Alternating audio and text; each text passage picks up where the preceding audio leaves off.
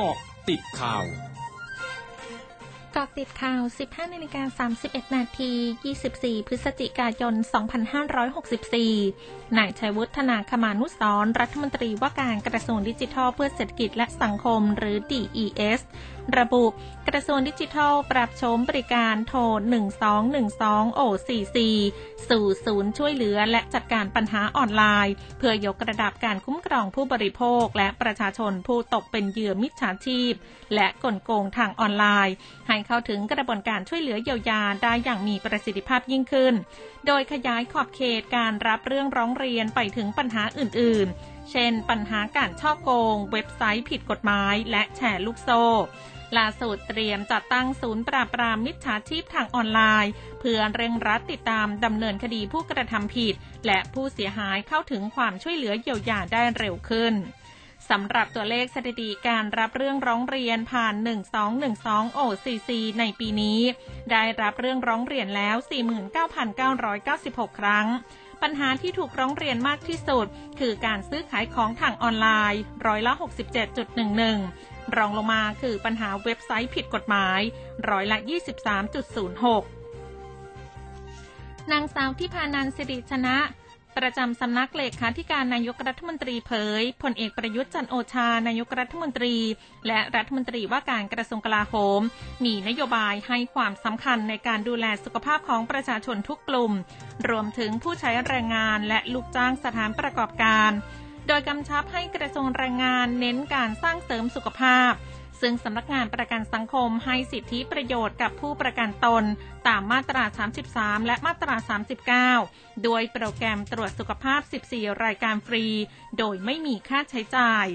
นอกจากนี้ยังได้สิทธิประโยชน์ทำฟันฟรี กรณีถอนฟัน อุดฟัน ขูดหินปูน และผ่าฟันคุด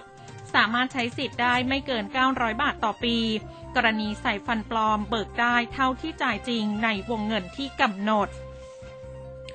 ศูนย์ปฏิบัติการควบคุมโรคจังหวัดแม่ฮ่องสอน รายงานสถานการณ์โรคโควิด -19 วันนี้พบผู้ติดเชื้อเพิ่ม 108 ราย เป็นผู้ป่วยในจังหวัดทั้งหมด โดยพบสูงสุดที่อำเภอแม่ลาน้อย 79 ราย ตามมาด้วยอำเภอแม่เสรียง 16 ราย และอำเภอศพเมย 13 ราย รวมมีผู้ป่วยสะสม 2,344 ราย รักษาหายเพิ่ม 17 ราย รวมรักษาหายแล้ว 1,984 ราย ยังอยู่ระหว่างการรักษา 342 ราย มีผู้เสียชีวิตสะสม 18 รายทั้งนี้ขอให้ประชาชนทุกคนยังคงปฏิบัติตนตามมาตรการป้องกันควบคุมโรค ที่ทางราชการกำหนดอย่างเคร่งครัด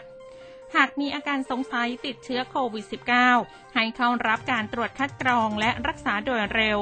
และรับการฉีดวัคซีนป้องกันโรคโควิด -19 ที่โรงพยาบาล หรือหน่วยบริการฉีดวัคซีนเชิงรุกในพื้นที่ เพื่อเป็นการลดความรุนแรงของโรคและลดการเสียชีวิตกรมป้องกันและบรรเทาสาธารณภัยรายงานยังคงมีสถานการณ์อุทกภัยในพื้นที่ 8 จังหวัด คือเพชรบุรี ประจวบคีรีขันธ์ สุราษฎร์ธานี อุบลราชธานี สุพรรณบุรี พระนครศรีอยุธยา ปทุมธานี และนครปฐม ภาพรวมระดับน้ำลดลงต่อเนื่อง แต่ยังคงมีน้ำท่วมขังในพื้นที่ลุ่มต่ำ ซึ่งกรมป้องกันและบรรเทาสาธารณภัย ได้รวมกับจังหวัดและหน่วยงานที่เกี่ยวข้อง ลงพื้นที่สำรวจความเสียหาย เร่งระบายน้ำและให้การช่วยเหลือประชาชน จนกว่าสถานการณ์จะเข้าสู่ภาวะปกติ มูลนิธิหญิงชายก้าวไกลร่วมกับสำนักงานกองทุนสนับสนุนการสร้างเสริมสุขภาพหรือสอสอสอและ Wunderman Thompson ประเทศไทย จัดกิจกรรมรณรงค์เนื่องในวันยุติความรุนแรงต่อสตรีสากล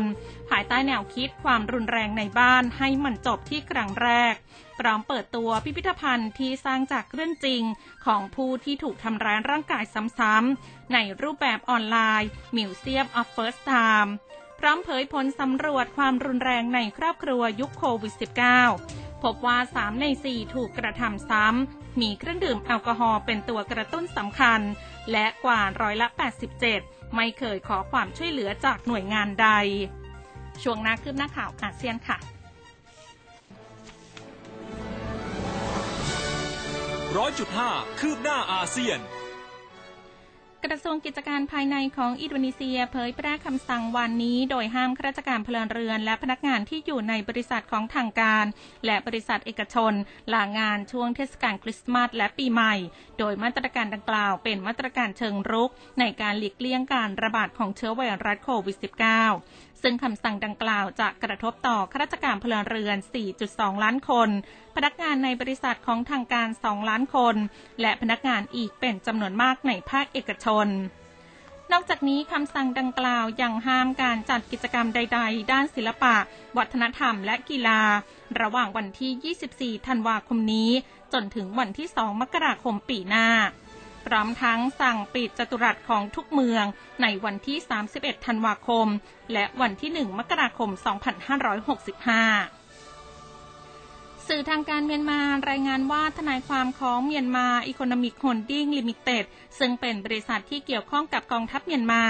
ยื่นร้องต่อศาลเพื่อขอยุบบริษัท เมียนมาบริวเวอรี่ลิมิเต็ดที่ดำเนินการร่วมกับคีริน ซึ่งเป็นบริษัทเบียร์ยักษ์ใหญ่ของญี่ปุ่นเมื่อวันที่ 19 พฤศจิกายน แต่ไม่ได้เปิดเผยถึงเหตุผลของการดำเนินการดังกล่าว ทั้งหมดคือเกร็ดข่าวในช่วงนี้ สุพิชยาถาพันรายงานค่ะ